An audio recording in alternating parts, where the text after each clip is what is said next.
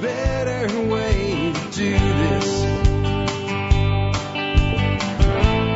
Let me show you a better way.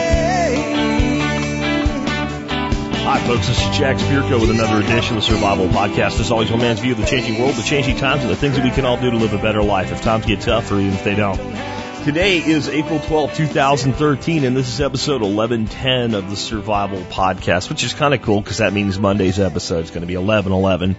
I don't know, maybe it's the uh, the lingering Asperger's in me. I've always found patterns of numbers cool. Anyway, what's going to go on today is uh, listener call show because you know what today is. It's Friday, Friday, Friday. That's right. Time for your calls to 866-65 think 866-65 think. Now, if you're picking up that phone right now and dialing to uh, to get in, in in the queue, so to speak, to be on the show, don't just hold off, hold off because this is a podcast. There's no, there's it's not live. Right, so there's no nobody can answer your call. The way it works is you dial eight six six sixty five think, and uh, you'll get a voicemail. It'll be me, and you get an opportunity to leave a message. At the end, you'll leave a message, and I think I limit you to about two minutes of time on your message. You're going to ask a question, make a point, and then you're going to give the details. You're going to do it in that order, or you're probably not going to get through the screening process because I only get about half, maybe 30% of the calls on uh, up on the air, depending on the volume on a weekly basis. So you need to be brief, concise, to the point. You need to call from a quiet area instead of like, you know, while you're running a weed eater or on the back of a motorcycle. If you're using a cell phone, you need to make sure you have a few bars, not one or a quarter of a bar so that you're not like, Jack, I was wondering, I, because if I get that, I can't use your call. Anyway, you do all that and you got pretty good odds being on the air. You call, uh, call once a week for a month. It's almost 100% that you're going to eventually get on the air, uh, the way the odds work out if you follow those, uh, details. And uh, I will uh, have a Friday show every week like this, and hopefully get you guys on the air. Today I have that, and I have some other things to uh, to clean up at the beginning of the show. Some really cool announcements coming, uh, which we'll cover as soon as we get done with our regular housekeeping. Housekeeping item one, as always, we're going to take care of our sponsors because, hey, they do a lot to help take care of you. Make sure the show's here for you Monday through Friday, five days a week. Sponsor of the day number one today, Jeff, the Berkey guy, Gleason. Uh, you know what you're going to get from the Berkey guy? Berkey water filtration systems. Yep, uh, that's what you're going to get from the Berkey guy. But he also has a plethora of other great items for your prepping. You'll find his website at directive21.com. When it comes to uh, water filtration systems, the best in the market, in my opinion, is Berkey. It's a passive system that works by gravity. That means there's nothing to break. It doesn't attach to your faucet. It stands alone. That means you can move it. The filters last forever. That means it's very inexpensive to run long term and it looks good, which means you can put it anywhere and it'll look nice in your home. It comes in various sizes, so there's one to fit everybody's budget and or spatial limitations. But that said, you can get Berkey from lots of places. So why would you get your Berkey from the Berkey guy? Are you going to be the guy that got your Berkey from the non-Berkey guy when you could have got it from the Berkey guy? Come on. That doesn't make any sense, does it? Seriously, Jeff's been taking care of this audience for a long time. He'll take care of you. Check him out today. The website again, directive21.com, directive21.com. Next up today, JM Bullion. You know, when I let our last silver and gold sponsor go, I was like, I gotta find one. I had a list of people that wanted on the show, and I'm like, sorry guys, I gotta have a silver and gold vendor for this audience. I went out and I searched long and hard to find somebody with two criteria. One, competitive pricing, because I didn't feel the first person had competitive enough pricing. I expect a smaller company to maybe be a little bit more expensive, but I wanted competitive pricing. Two, I wanted a small company. I wanted somebody, if you guys were pissed off because they screwed something up, I could pick the phone up and call the owner and get a freaking answer now. Um, I found that in JM Bullion. And then on the competitive pricing, gee, they were more competitive than Monex or APMEX, and I don't think their owner wants to talk to me. So check them out today, jmbullion.com. They have some really awesome stuff. When I brought uh, TSP Mint online, by the way, we are taking orders again at TSP Mint. We're kind of caught up. I think we got the last of the last of the backlog will be going out this weekend. I just spoke to Will on email about that. And uh, so you can make orders again at TSP Mint. We have some of the Second Amendment coins. Uh, we have a ton of those in stock now. They're ready to ship. So if you've been waiting to order some Second Amendment coins, uh, check those out. Remember, they're only $1.99 over spot for MSB members, and they're two ninety nine over spot for everybody else. But when I brought that online, people were like, well, "What about JM? I mean, are they going to still be around?" Of course, they're still going to be around. I sell custom minted AOCS medallions. JM Bullion sells everything else. So If you want silver eagles, pre sixty four coins, generic bars, generic rounds, gold, that's the place to get it. JMBullion.com. Check them out. absolutely outstanding people. In any line of business, there's going to be hiccups. I've seen a few with them. They've always made it right. They've always taken care of people. Check them out today again, jmbullion.com. Next up, I want to remind you about the Member Support Brigade. Hey, you know JM Bullion gives you a discount if you're an MSB member. Hey, you know that um, uh, the Berkey guy gives you a discount if you're an MSB member. Hey, I give you a discount if you're an MSB member. Isn't that cool? And there's 37 other vendors that give you discounts as an MSB member. So check out the Member Support Brigade today. The way to find out about it, go to thesurvivalpodcast.com, click on members, and you can sign up there in a variety of ways. It's how we pay the bills around here. Basically, you support the show for 18.3 cents an episode.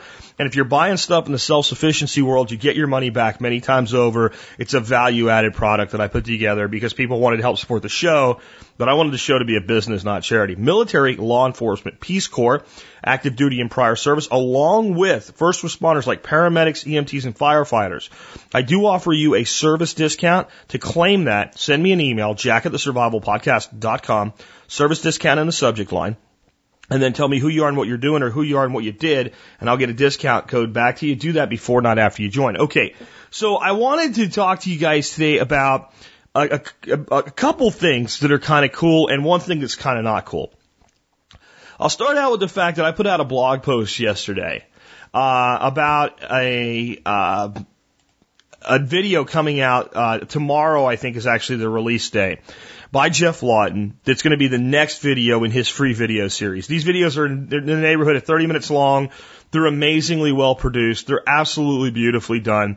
Uh, and they're incredibly information rich. If you guys remember the first video that came out uh, about three, four months ago, it was toward the end of last year uh, that was on Food Forest Establishment using chickens. It was like I knew it was going to be like a, a, a, video, like a free video thing, uh, just to kind of start building some momentum for some things he's working on. And I expected it to be a 10 minute video. It was a 34 minute video and it's amazing. The next video is coming out. I'll tell you about that in a minute, and, and some other things are going on with Jeff uh, and trying to get some things squared away for the eventual workshop we've talked about. That's going to be way out in the future at this point, but we're going to try to do it, and some other things going on with Jeff being on the show. Um, but somebody made a comment on the blog today, and I don't want you to take this wrong. I'm a big boy. I'm not, you know, sitting here sobbing in my Cheerios or something like that.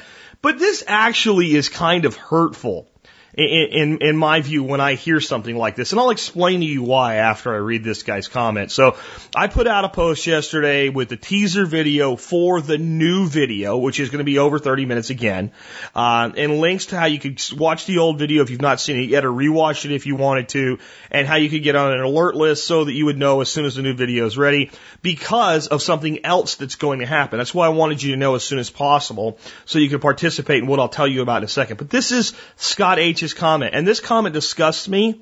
Scott H doesn't disgust me. The comment and the insinuation disgust me. Nothing more than an affiliate email harvesting scheme. Disappointing at best. Give away your email to watch a promotional video. I used a junk email for this, obviously, and it has been getting blown up by spam ever since. Thanks for that. Just some advice for users. Don't use your normal email for this junk. Give them an email that you don't use every day. That way Jeff can sell your email list and Jack can get his click through affiliate kickbacks and no one misses out on watching this long commercial. Okay, the two videos are not commercials, Scott H. They're incredibly information rich. Uh, they're nothing like a commercial, and that's just ego and attitude. But here's what probably happened. Scott H probably created his fake email address and then used it multiple times and then wondered why he got a bunch of spam to it. Um, many other people responded to this saying, Hey, I've signed up for that email and I never got crap from anybody. Got one video or one email in between now and then that was relevant to what was going on. And that was it. Here's the thing. This is why this disgusts me. I have busted my ass for almost five years now, building this show and building the loyalty of this audience. I have always put this audience first and I always will. When I look out my window at the life that I have today, I realize 100% that everything that I have is directly attributed to the people that listen to this show and I watch over you guys. Now I can't watch over your daily lives, but anything that comes through the Jack Spirko filter has to get through the filter to get to you.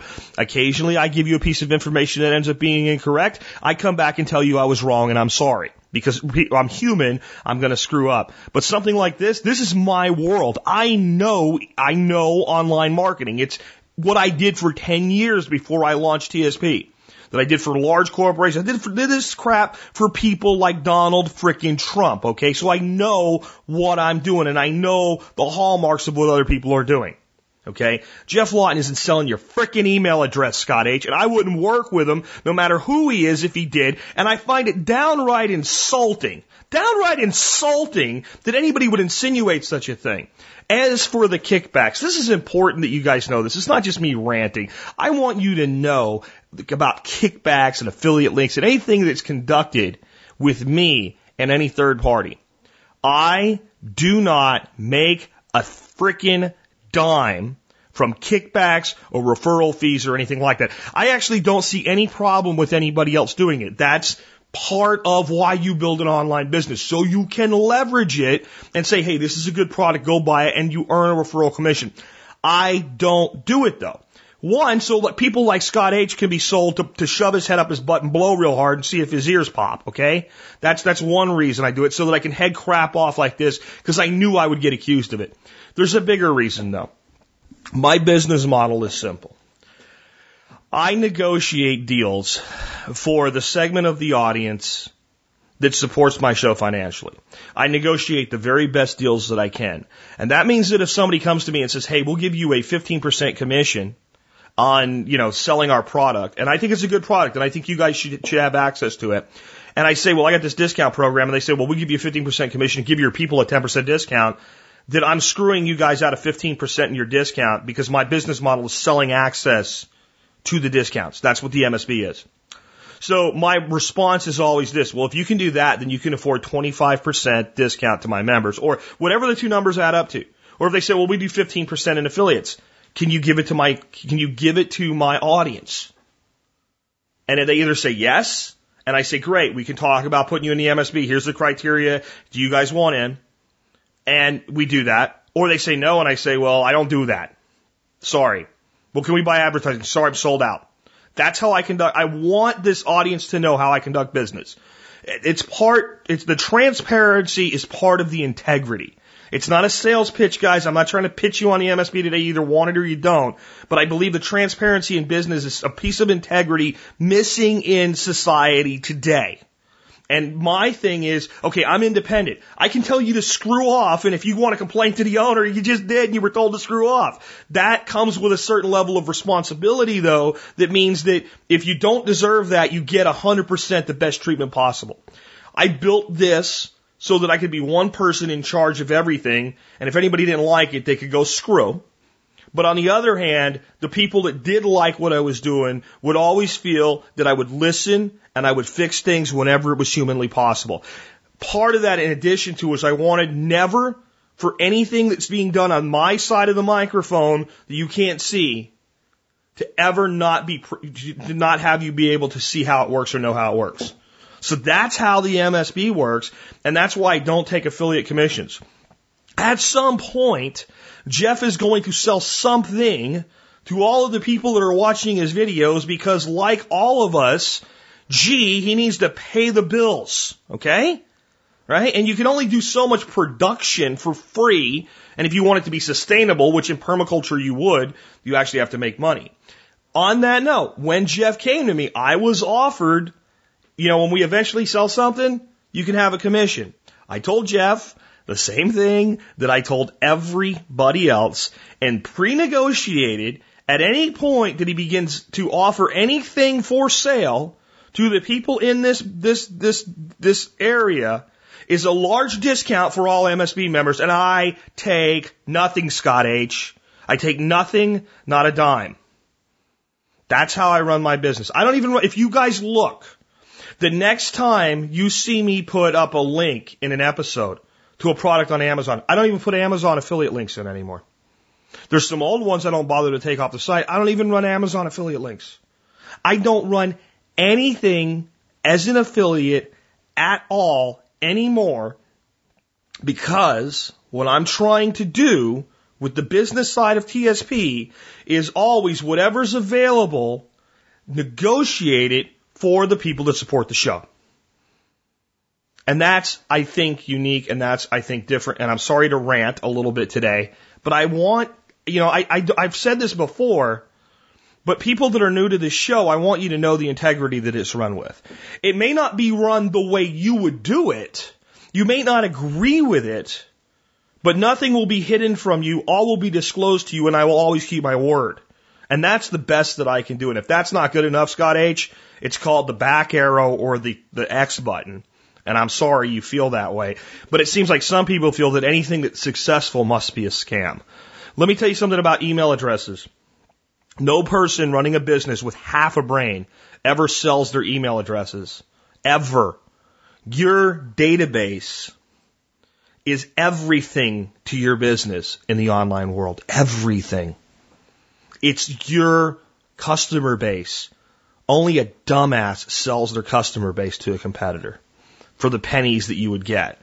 And if you want to collect email addresses to sell them, there's far easier ways to collect 100,000 emails a day than go through producing 30 minute videos that are information rich and beautifully produced in order to do it. So I'm done on that.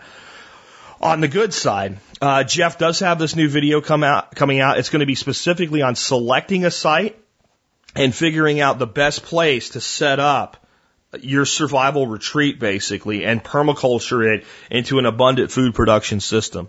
Uh, it's going to be amazing. An email did go out today that I worked with Jeff to put together that was basically supposed to go out after the, the, the new video launched and it looked like his guy sent it out before the new video launched. So I apologize for any confusion there. But if you're on the list, you'll get the update as soon as the new video is available. Sunday at 3 p.m., I'm interviewing Geoff Lawton uh, for the Monday episode of TSP. And we're going to have Jeff on to talk about his new video and some other things. This is what I've done for the audience, in spite of what Scott H thinks. Um, I have set this up so that you guys can now watch the new video, send me an email with question for Jeff in it. Please make it relevant to the second video, not the first video. I've got some today already, and obviously since the new video's out, they're not relevant to the second video. I will give priority to anything relevant to the second video. If there's time, I will draw from the rest of the questions that come up. So you can send generic questions or questions in regard to the first video. Just know I'm going to give priority to people to ask questions that are uh, relevant to the second video. So you watch that video when it comes out and you have until 2 p.m. Central Time Sunday to get me an email so that I'm prepared for my interview at 3, 3 o'clock p.m.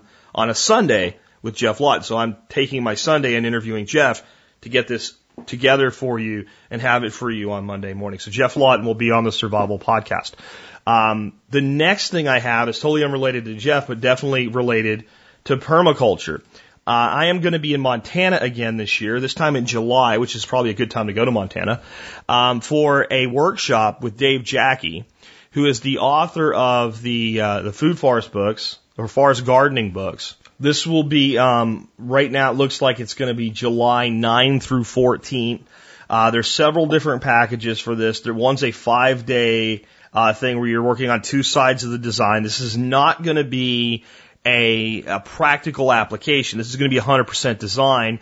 There's a 1.5 or 1 acre food forest being put in uh, at a community in, in Helena, Montana. And Dave Jacke, who is you know one of the foremost experts on creating forest gardens, is going to be running it. And those that are doing the five days are actually going to have their their name, their fingerprint on the final design that's being delivered. This is akin to what was done in Seattle, except this is being done in Montana. So this is basically the second thing like this being done in the United States. Uh, what we're going to leave the people with is the design, and what we're going to leave with is our fingerprints on the design and being actively involved and working with Dave and working with other folks up there. This is going to be a complete analysis, rainfall, plant types, all those types of things.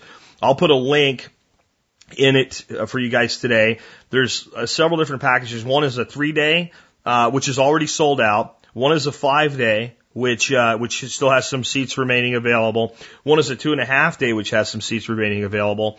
And I talked to the the person running it, and she is going to look at seeing if maybe they can fit some more seats into this.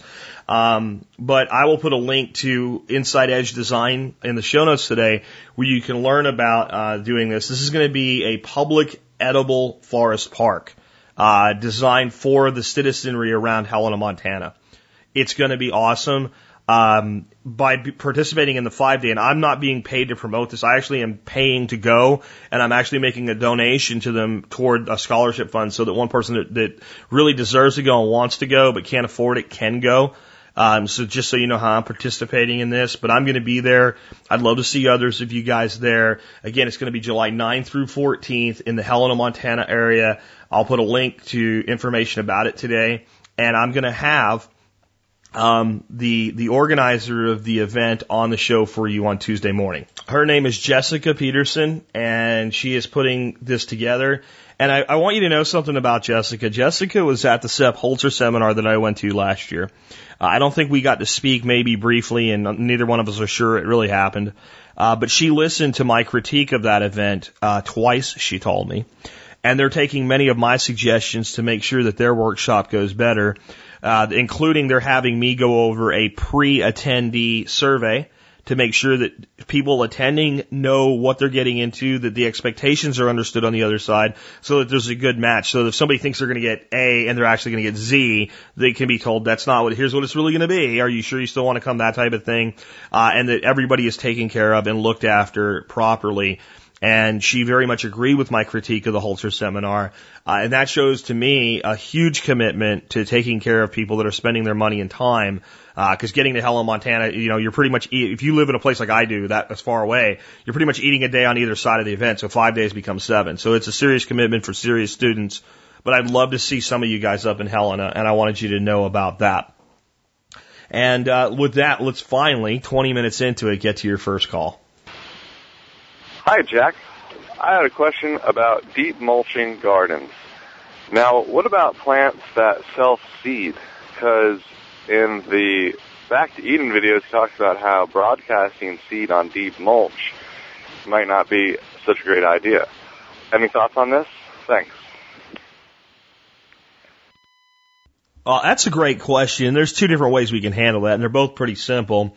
And one is not everything everywhere that we grow has to be in a garden bed in deep mulch. So if you have something that readily reseeds, there is always the opportunity to create areas around trees and things like that that make, you know, cutting grass and things easier instead of getting right up against the tree uh, that maybe aren't necessarily deep mulch that are so intensively planted with things like you're talking about. And a great herb to do this with, for instance, would be parsley because there's so much seed and it, it just constantly reseeds. And once you get it thick, almost nothing can compete, compete with it. And you can have it since it's a biannual and it's, it's, uh, you know, in one area you can have parsley that's in first year and usable, but for cuttings and use, usable as an herb and in second year, which really grows high in seeds and brings in insects. So there's ways you can do that. And you can do that with anything. I do, you know, that with things like lamb quarters and amaranth. And if they'll just show up somewhere, I just let them grow. And if they show up somewhere and it's where grass is, I just cut around them when I cut the grass, you know, and now we'll have to figure out how to keep chickens from taking out some of the stuff that we want to grow as we encourage that. And as you do more and more cultivation on your land, you'll have more and more sporadic volunteer self reseeding in all kinds of places, including in your deep mulch. But I get the question. Let's say you have a particular plant that's really good at self reseeding. It's an annual, but it reseeds so well that it behaves like a perennial. Uh, or a biannual that performs like a perennial, which parsley would be another good example of that, and many other things. So all you do is you keep an eye on your plant, okay? And when your plant that reseeds is getting to a point where you know it's going to seed and the seeds heads are starting to dry and it's starting to drop seeds, you just pull back the mulch from around it and you wait until it's done with its deal and you push the mulch back. It's that simple. If you want to speed things up, what you do like basil's a great reseeder. So how I do basil is okay, so you yank your basil plant out because I'm going to dry it now because it's done its deal. It's got a big dry seed head, head across it and I'm going to hang it up, let it dry out, crumble it up, and put it into jars so that it can be given away or used at home. We grow so much of it, we give a lot of it away. Fresh basil versus the crap you get on the store shelves. So when you do that, you just strip off those seeds and kind of rub them in your hands and break the cases a little bit. Pull back the mulch in the area where you want basil, throw the seeds down, and throw the mulch back on top of it and you'll get some will come up right away and some of it'll winter over and it, nature knows what it's doing and as Sepp Holzer says, trust nature. And in that case, that's what you do. You will still get things that will work their way to the bottom of your mulch. See, mulch eliminates most weeds, not all weeds. So mulch also eliminates most reseeding, not all reseeding, which isn't necessarily a problem. And I do things too, like, you know, let's see if we can get a volunteer pepper. This pepper's got sun scald and it's a little past its prime and let's just stick it under the mulch and let it decompose. Well, some of those seeds may come up next year. They may not. I don't know. We'll see. But basically, that's the big thing. Is just pull the mulch back at the time that the plant's going to seed. Uh, return the mulch uh, after it's gone to seed or after you've done it for the plant, and rock on with life. And also encourage those types of plants. Generally, are very hardy, and they don't always need the pampering that comes with being in a bed-based system as well. Great question, though. Let's take another call. Hi, Jack. Alan in Tennessee here. Had a question about using railroad ties as fence posts. Um, was wondering what your concerns or thoughts were on the creosote uh, being in the garden area.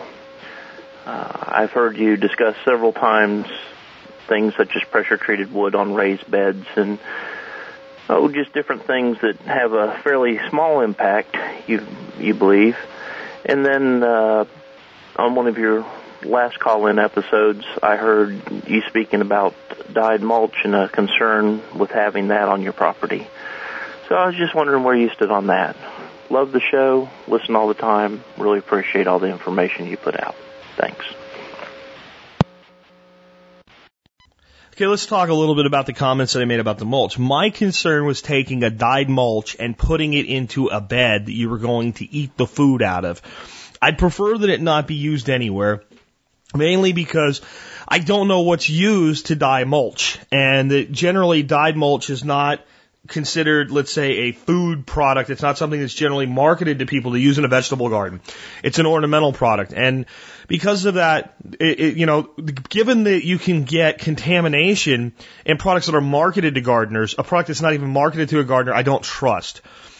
I've said that I don't have a problem with landscaping timbers and the primary preservative used in them is copper. And there's enough research and enough information known that, to know that if you build a raised bed and you use landscape timbers, that you really don't have a problem. Those they're not treated with creosote. Uh, they're they're treated with a product called CCA, which stands for chromium copper arsenate. So it's chromi- chromated copper and arsenic, right? So that's the one that scares people is the arsenic. Well, there's been enough um, you know, ex- let's say experimentation done to determine that the amount of arsenic that accumulates in the soil if you use these things is very low. And in fact, it decreases over time uh, the way you would expect that it would. And that we need to understand that arsenic is a natural element that exists in our soils already. And the level, you know, the, the, the minor degree of elevation that may or may not occur when you use these timbers is so insignificant that it's not worth concerning ourselves about. And because they're affordable and long lasting, they're a great material for building raised beds. If you want a boxed in raised bed, I've kind of gone away from boxing things in, realizing it's just an expense and another component that I don't need. And it's simplified to simply make a mounded raised bed without anything holding the raised part of the bed together because, well, if you pile dirt up, it pretty much stays there, especially if you do it right and do it on contour.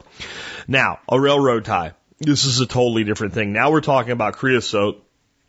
And some of the ones that I'm dismantling right now, when I dismantle them, the way the guy built these beds that he built using them, he put down a layer of cinder blocks and then put some scrap wood in the gaps in the cinder blocks to hold the dirt in and then went across the top of them with railroad ties. When I pull these ties up, it looks like in some cases where they were newer ties that somebody dumped tar onto the cinder blocks below them. It's a level of weepage that's far in excess of anything a landscape timber is going to do. Uh, lots of people use them for ornamental purposes. I don't want them for anything. I'm giving them all to my neighbor behind me if I was that concerned that if they were anywhere near my property, it would be the, you know, the, the end of all, I would not have offered them to my neighbor because he's going to put them right along my back fence, right? So I don't think they're like some tremendous environmental hazard, but I'm not going to go through all the trouble to grow my own food and then turn around and surround it with something that leaches this tar-like creosote crap into the very soil that I'm growing with. So I don't want them for that purpose, but I don't mind them being nearby. So would I use them for a fence post? I don't see any reason not to. Uh, they would be a very robust, long-lasting fence post. My my thing about that is, are you asking about railroad ties or are you asking about landscape timbers? Because railroad ties are many hundreds of pounds. They're very big. They're very heavy. I mean, if you're putting in like an industrial badass fence, I mean, yeah, I, guess they would work, but I mean, you're talking about an eight foot long, um, I, most of them are around a 10 to 12 inches by about six. They're like a 10 by six or 10 by four dimension. They're huge. Uh, and they would be a lot of work to get in the ground vertical for fence posts. So it depends on what you're asking. If you're asking about using railroad ties, I don't think they're very practical, but I wouldn't have like some huge environmental concern because the action of this stuff is very limited in range as to where it's going to go to. And every telephone pole and telegraph pole that runs across the sides of your property is coated with this crap anyway. And if you walk old railroad tracks, there's plenty of stuff growing around them. They're not ending the environment or anything, but I wouldn't surround my food with it. If you're talking about landscaping timbers, I wouldn't even worry about it. Um, I'll put up a North Carolina State University study on landscape timbers uh, in the looking at the difference in arsenic concentration in seven year old tilled beds and two year old untilled beds. And you'll see that the, the levels are just so insignificant um, that you know your average soil that's unamended probably has the same amount of arsenic in it.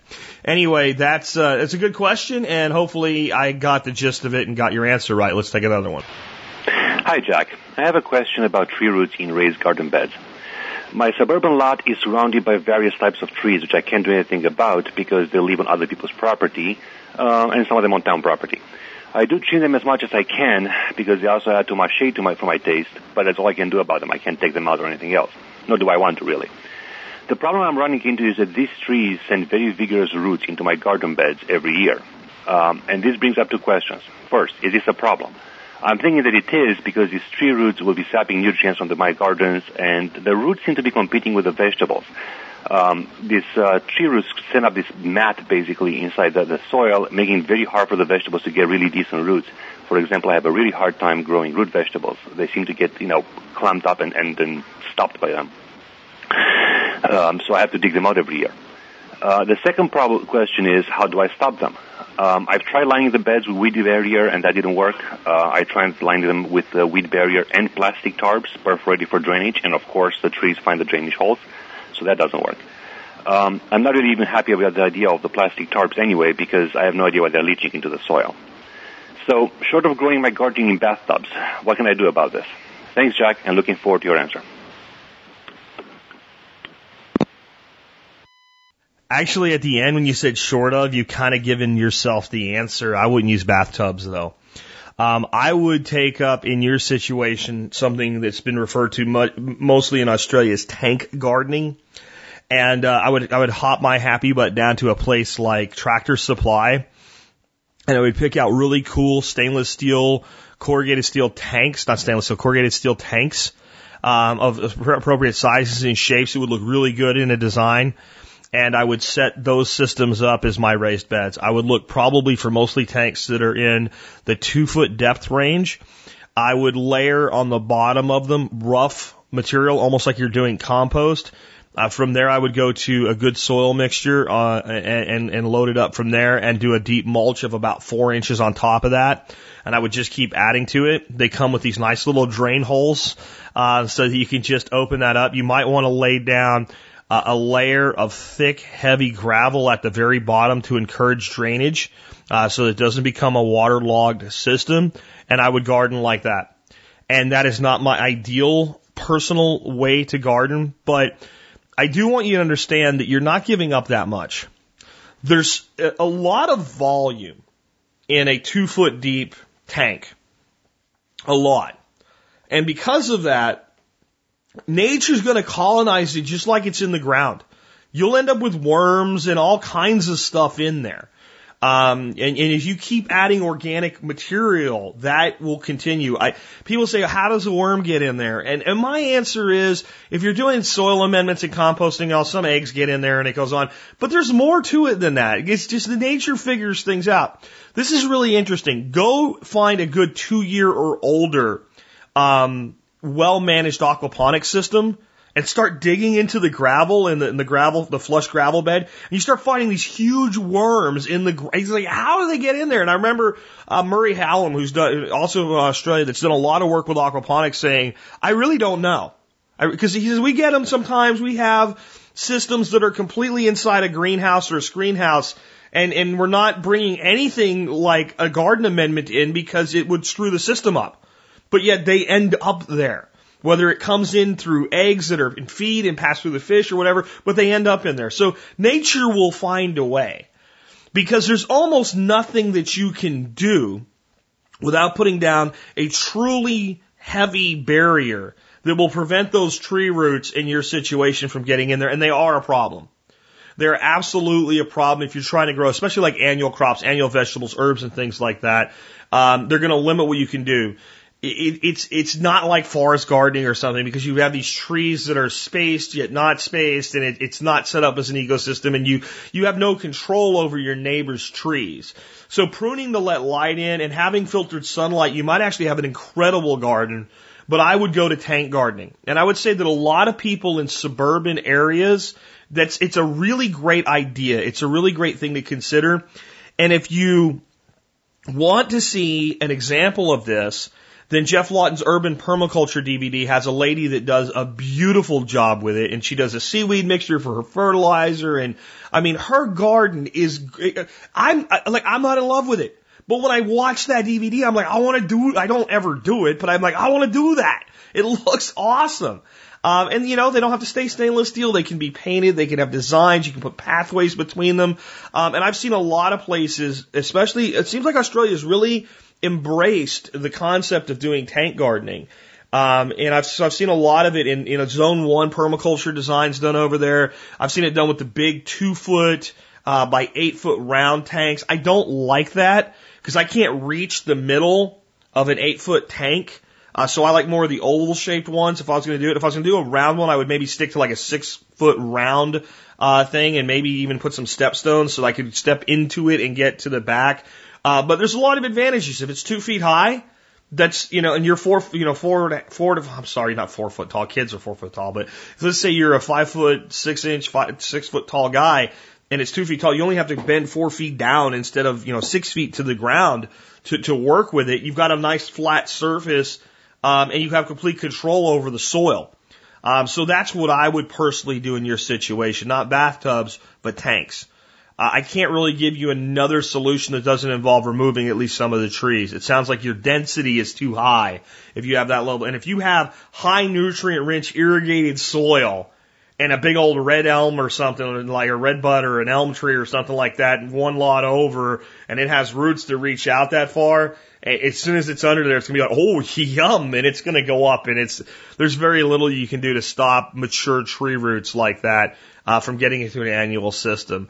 Uh, that's why when we do tree plantings around our gardens, we tend to stick to, at least in that highly managed area, dwarf, semi-dwarf, and bush and shrubs because they're much easier to control and generally you can keep the root system consistent with the drip line of the crown of the tree. Anyway, good question. Let's take another one. Hey, Jack, this is Jake in Minnesota. My question is, how would you stick it to a negative Nelly neighbor on the gardening topic. Here's the context. I just moved into a new house. It's uh, we've got about an acre, and you know I'm really eager to apply everything I've learned after two years of listening to your show and grow some of my own food. Unfortunately, the soil is not great. It's gravelly. The next door neighbor says, "Jake, I hope I hate to uh, discourage you, but uh, you're not going to grow anything in this yard." And uh, you know what? My desire is to just really prove him wrong.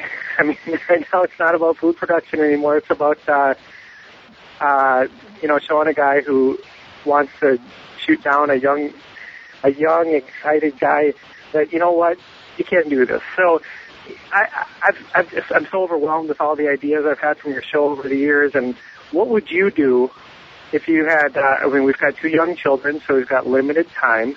Got a wife who's not interested in the gardening thing at all, and so it's just me. We've got a couple hours a week, and you know, what would you do? How would you establish those beds? Uh, what what would you do with the lim- with that limited amount of of time so that we can have some success and not get super discouraged. I look forward to hearing your hearing your advice and uh, thanks again for the show. We just I love it. You've uh, you've been a big part of my life for the last few years here. Thanks for everything. Um, a couple things there. Well, honestly, the first thing that I would consider putting in would be raised beds. And if you look at my videos on contour based hugel style beds, that's what I would do. And there's a couple cool things about that. One, it will make your neighbor even more convinced that you're crazy and don't know what you're doing. And two, it will work really good. Um, it's going to take time. It, it makes a lot of sense for you to, let's say you wanted to put in 200 feet of beds this year and you only have a limited amount of time to put in like 40 and do a really good job with them I mean, that's, that's what I would do. So I would put in some sort of raised beds, whether you do a conventional rectangular flat shaped bed. And there's some advantages to beds like that when you're managing plants that want to be staked up and things like that, especially as you're going through a learning curve. And I want to pause right now because I've meant to say this like four times. There's a ton of gardening questions in the first part of today's show. I didn't plan it that way. It's just how they came in. It's the time of the year. So if you think it's the gardening show today, it kind of is. And I guess it's, it's spring and that's, that's a lot of what's going to happen. So that's what I would do. Um, I would start looking at, you know, major uh, improvements to the land, swales and landforms and things like that. Um, but I would go slow at first.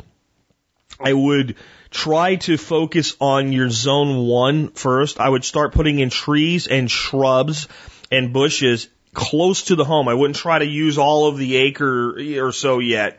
I would start, and I would, with each place that I did that, Sorry for this disruption. It was uh, it was uh, Rob Gray from AOCS. I, I took the call real quick and I'm back.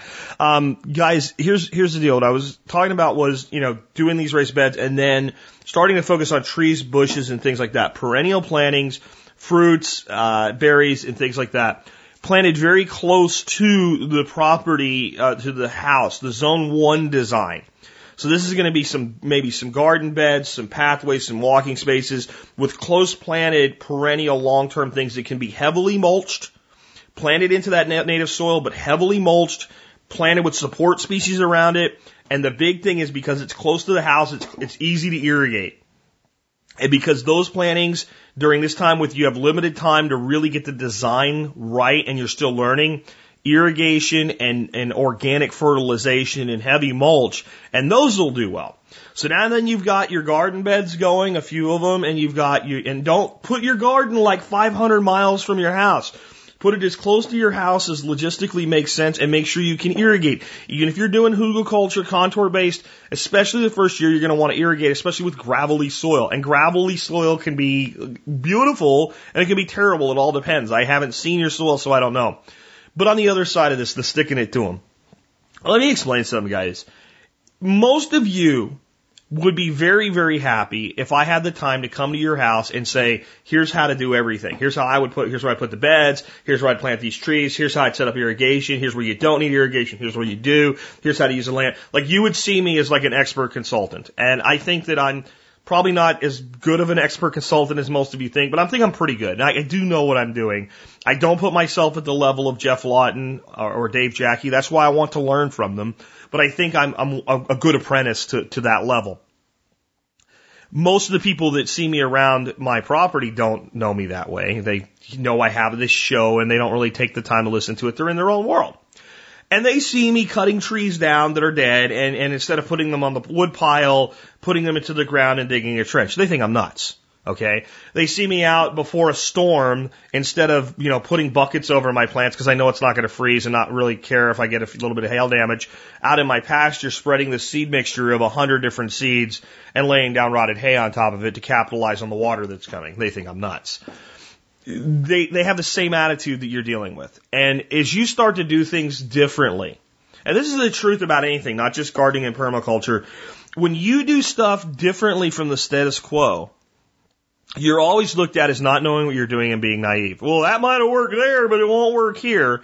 And when I when I moved permanently for a while to the Arkansas area, and I started doing these things there. I had this pile of rotted wood that we gathered in the forest, stacked up six feet high, you know, eight feet wide, 20 feet long, waiting for Sean to come out and bury it in these beds. And when I was done, the beds looked like any other bed, but people saw us go through all that. They saw me digging these trenches, stacking these rock walls on contour, explaining contour to people 15 times and still going, they're going, well, I don't understand that. What do you mean you don't understand level?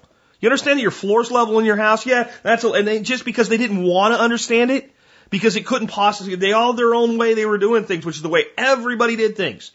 And you were looked at as being a little off and naive, even though basically this is my life. This is what I do. So then the, the growth happens. And then everybody that lives in this little neighborhood we have there is coming by, how do you do that? Well, you watched me do it for a year. You, you know exactly how I did it, but now we have to ask the question is it can't have been what I saw you do. The way you stick it into to people that tell you it doesn't work is you don't worry about them and, and don't be spiteful, but I understand the motivation is you do it. You just do it. And don't tell them what you're doing and don't try to drag them along and don't say, wait till you see what happens because things often go wrong. And then it's the whole gloat. Ah, see, I told you that wouldn't work. It reminds me of my dad.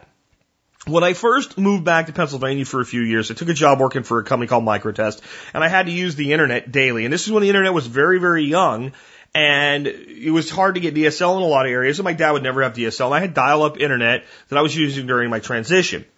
And I stayed at his house um, for maybe a couple weeks during this transitional period until I bought my house and got my family moved up there and I was on the internet every day to do my job and using AOL. And I picked a, a dial-up number that looked local, but it turned out to not be local. And he ended up with like, you know, the regional phone charges you used to get, like a bill for like 80 bucks, which I paid. It was no big, it's like, it's business expense, Dad. Don't worry about it. Here, here's 80 bucks. Here's a hundred. Shut up about it, you know?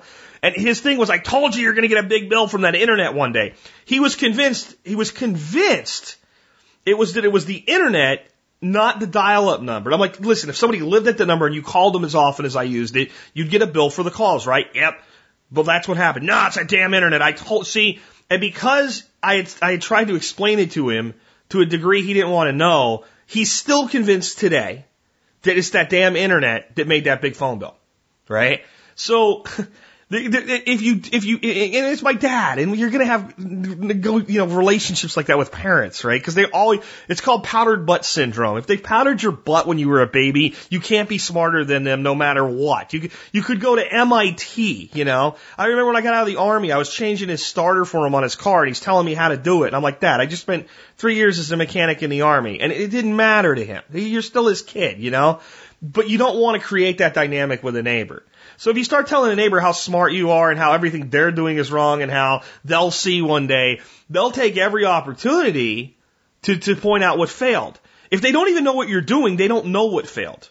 All they know is what succeeded, and it's going to take you a year or two to build that up. But I would start out with close plantings, heavy mulch for perennial plantings, bushes, shrubs, trees, things like that, semi-dwarf stuff. Keep it pruned down into the eight foot range, uh, eight to ten foot high range, uh, that type of thing is where I would start out, and I would start doing a lot of thinking. I'd walk your walk your property every day. Where would I put swales? And I'd build an A-frame level, and I'd go out there with flags and put them in the ground, and just look at the contours and start to understand the land and things like that. And and then they'll really think you're crazy. Because I did when I was out with my laser level driving stakes in the ground, and then one day I just went and pulled them all back up because I figured out what I needed to know. They really don't know what's going on. But every time I'm out there working and one of the neighbors from one of the three sides comes by and sees what I'm doing, they, they're giving me the same, they're not as direct with it, right? Because there's already results. I just posted a thing yesterday with like this whole crap ton of broccoli that we grew in 60 days. So there's already results, so they can only say so much, but yet it just doesn't feel right.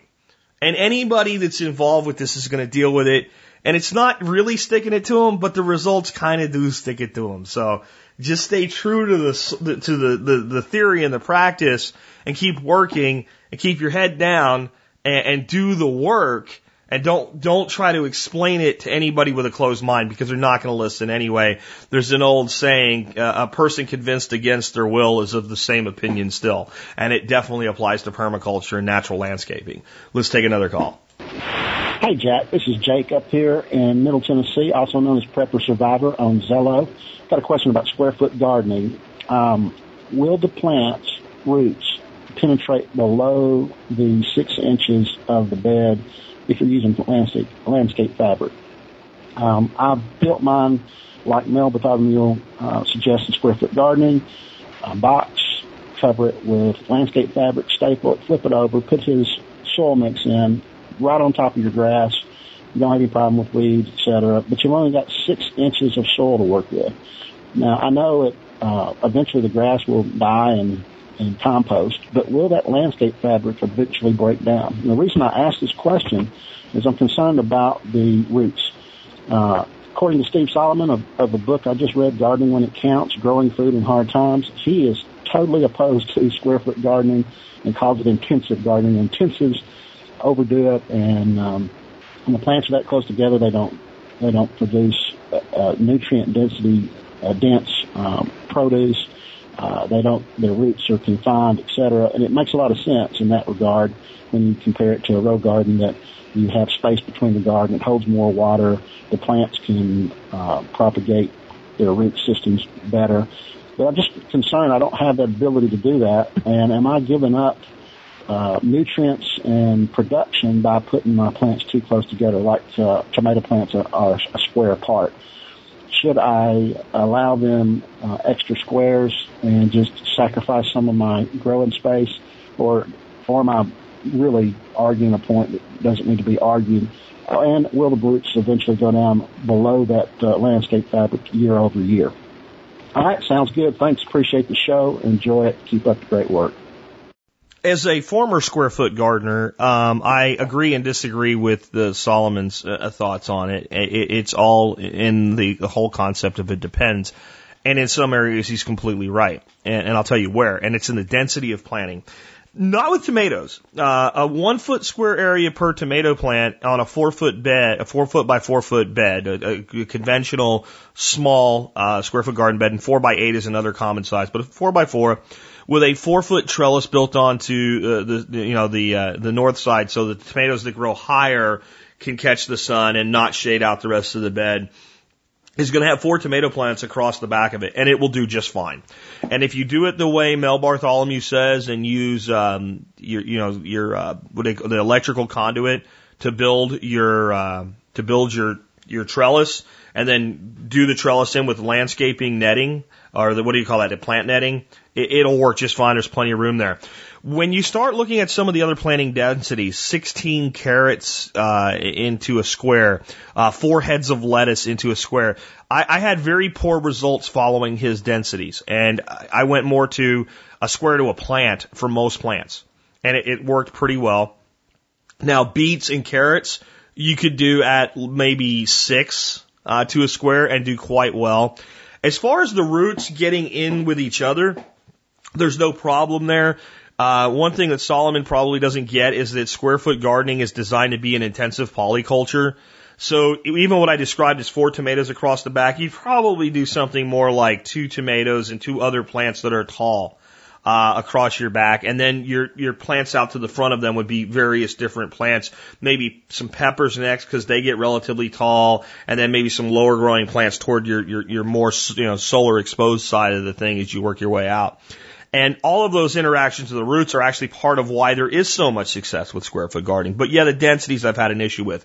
Your underlayment in your beds, um, it will deteriorate, break down, and by the time it does, the soil underneath will be in much better shape for those roots to penetrate, and they will begin to penetrate. I've never used landscape uh, cloth to do that with though. I don't like it. It doesn't make sense to me when there's so much freaking cardboard laying around and the cardboard breaks down within six months and it does a better job in my opinion. Uh, so if I were going to do square foot gardening today and I was worried about putting a, per, a barrier down, I would use cardboard and it will do a very good job of keeping things from coming up. But in a good watered bed, within even a, a month, roots are going to start penetrating through down. Um, and yes, they'll reach down there and there's a lot of uh, especially mineral nutrient, not so much fertility, but mineral nutrient down there. Now, the other side of, of uh, you know, Mel's, you know, using Mel's mix and mi- mixing your own soil is a lot of the concerns that Solomon would have about um, nutrients and fertility into small areas like that. Um, are, are minimized because you're talking about a, a mixture that's a third compost. It's a third, it's a third freaking compost. Uh, there's plenty of nutrient availability there. And, and if you're doing a mulch on top of that and you're continuously adding mulch, you're going to be fine. But the planting densities, that's where I'm in agreement. The planting densities are out of whack. I have never had, and I, and I have amazing results with the gardening that I've done over the years you guys have seen. With the densities that Steve is talking about, or not Steve, Mel is talking about in his book, no. I, I four spinach plants in a square I mean, if you're growing them as like, you know, um, like French salad greens or something where they're small, you can do more than that. But if you're going to grow a full plant that you're going to cut and come again or take the leaves off the outside, a spinach plant will take up a foot. A broccoli plant will take up a foot. A, you know, so here's my view. You don't have to be married to any of this. If you're building a four foot by four foot bed or a four foot by eight foot bed, you don't have to plant a square. You can plant your, your separation distances, whatever works for you. And here's the interesting thing. You can plant densities that are too dense, and if you start to notice there's too much competition, just cut one of the plants out. That, that's how you deal with it. And, and pick the plant that's not doing as well and just cut that plant out. You got two tomato plants that are really just crowded for space, which one's doing better? Cut the other one out, prune it back. Um, and, and, and then you'll know, well, next year that's, that's the density I'm going to plant with. And the other thing you can do with high density planting is plant short season crops next to long season crops. By the time the long season crop is really taking up space, the short season crop is harvested. Uh, we have a bunch of broccoli right now that we just harvested.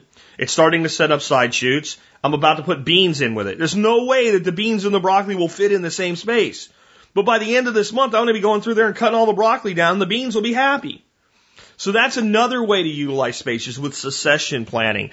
But when you start looking at, well, is Steve Solomon right? Is Mel Bartholomew right? The reality is that everybody that's in this industry is married to their methods. And my belief is that the, the, the best uh, approach is not to have any of them, one of them be like, you know, your leader. That they're all people that have done work, that have had different results with that work, and then you adapt their techniques into your environment on what is best for you. But I would say don't think just because you're building square raised beds that you have to do square foot gardening or square foot planting densities. But when you start reading the planting densities of beets and carrots and lettuce and things like that, throw that crap out. It's just, it's just not accurate and it doesn't work well and it doesn't produce well. And that's where I think if you're reading Solomon's book, he's probably, I haven't read the book so I don't know. Uh, on that particular one, but you're probably dead on right uh, to, to, to follow his advice about changing the planting densities with some things. Uh, particularly when I tried a planting density, I did a corn uh, area for corn. And what Mel says is four corn plants to a square. I got abysmal results. It was way too dense. I'm, it just didn't work well.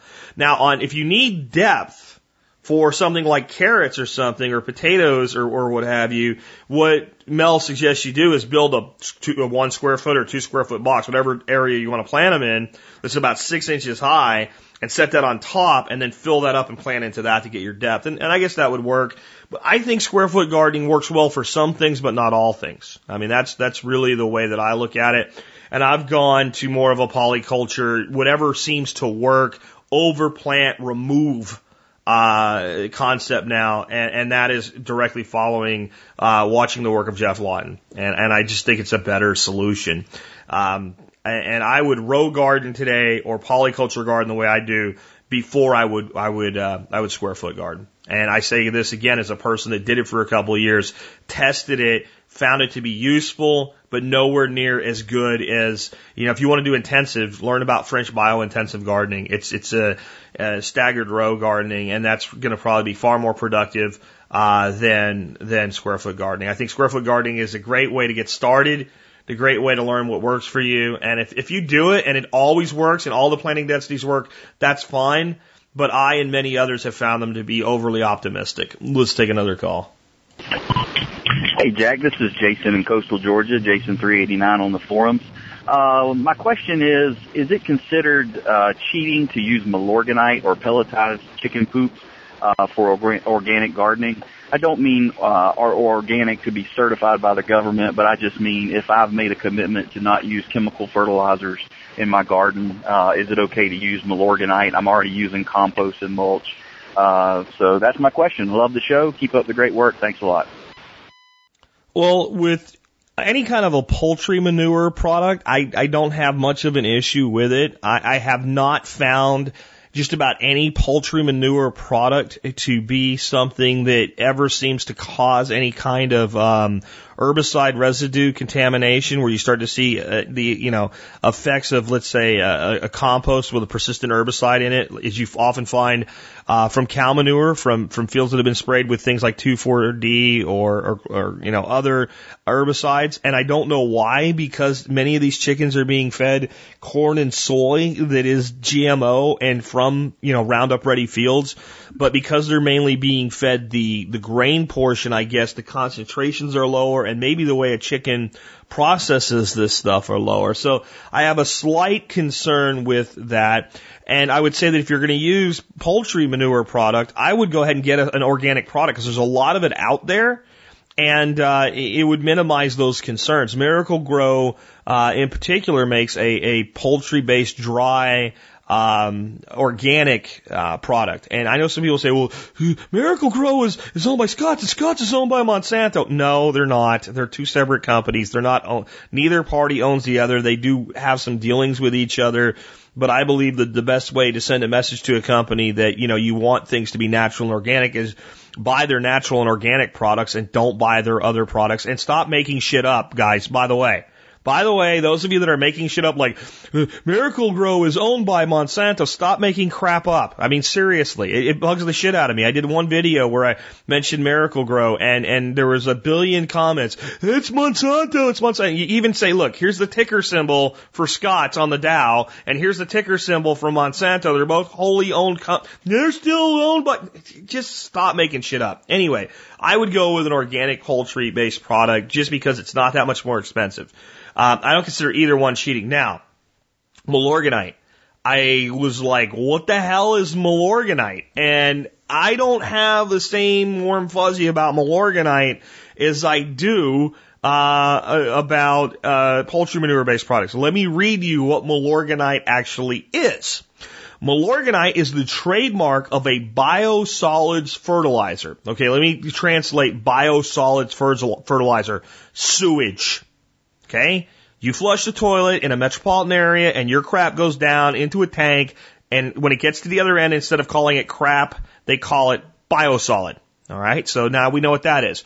Produced by a Milwaukee Metropolitan Sewage District, which confirms that biosolids are in fact sewage. The district captures wastewater from the metropolitan Milwaukee area, including local industries. What are they washing into their sewers? The water is then treated at the Jones Island Reclamation Facility in Milwaukee, Wisconsin with microbes to digest nutrients that are found in it. Cleaned water is then returned to Lake Michigan. The resulting microbes are then dried at temperatures ranging from 900 to 1200 degrees Fahrenheit. Surviving pathogens are unlikely and daily tests confirm the absence of pathogens. Notice it doesn't say herbicide or chemicals or things like drugs because of the amount of drugs that are flushed into our sewer system. The Milorganite program is one of the world's largest recycling efforts. The low impact formulation was designed to recycle valuable nutrients for use on turf and gardens, reducing the need for manufactured nutrients or mined minerals for fertilization. Milorganite contains virtually no salts, so it never burns plants, even in the hottest temperatures and driest conditions. You don't have to water it in. It will stay in the soil ready to work when moisture comes later. Each application feeds for 8 to 10 weeks, resulting in fewer applications. Heat dried biosolids contain slow release organic nitrogen, largely water insoluble phosphorus bound with iron and aluminum and high organic matter. Milorganite releases 85% of its nitrogen slowly as your turf grows, generating balanced growth By the way, this is all on Wikipedia. It's not a, uh, a, a brochure. Milorganite is 4%, it, Milorganite's 4% iron enhances the color of turf uh, through 8 to 10 weeks. In other words, this is starting to sound more and more like something you put on grass. And I think if you were going to put it on a grass lawn and you really didn't have a plan to grow food, it would probably be okay. And whatever level of residual gunk might be in there would probably be okay. Um, I would be very cautious about using this stuff in gardening. And I, I would say that a way to test it would be to get yourself a couple containers and two things that are generally heavily impacted by any kind of residual gick um, would be number one, uh, beans and legumes, and number two, tomatoes. Tomatoes tend to get this really curled leaf, you know it when you see it, response when any kind of contaminated compost or, or thing is introduced that has a residual herbicide in it. And I would then take the Milorganite and use it in a container where I can contain the gick and, and test it on both legumes and tomatoes in a container. And if you get a negative result, that would probably be a good indicator that there's residual gick in there. And because it comes from so, such a large amount, the problem is you don't know if, if this bag tests okay, that the next bag is. So you kind of in this, like, if you want to try this stuff, I would be testing every bag, at least a sample out of it. And then that means I have to test it this year and use it next year, uh, kind of thing. I, I just wouldn't do it.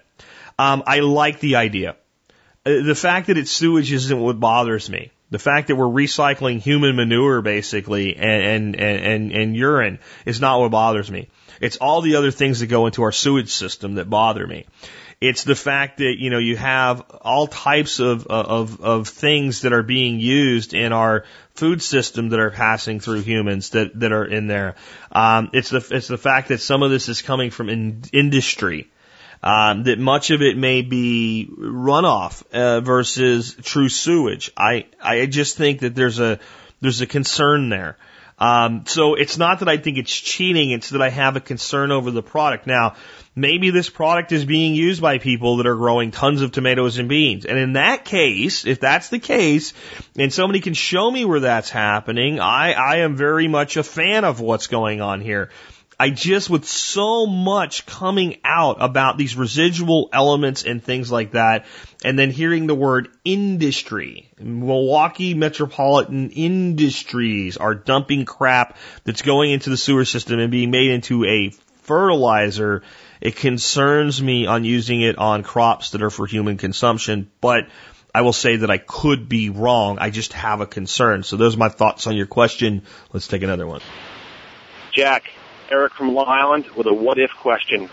What if you woke up tomorrow, found yourself living in the socialist state of New York, and you had short-term plans to move, but could not get out before the new gun laws took effect? Would you register your guns that are now considered evil and sell your high-capacity magazines? For me, it makes my skin crawl the very thought of it. Want your input, Jack. Love what you do. Thanks. Easy one. I would not give up my guns, but I would not do it in a stupid way that might turn me into a felon and get me in deep shit.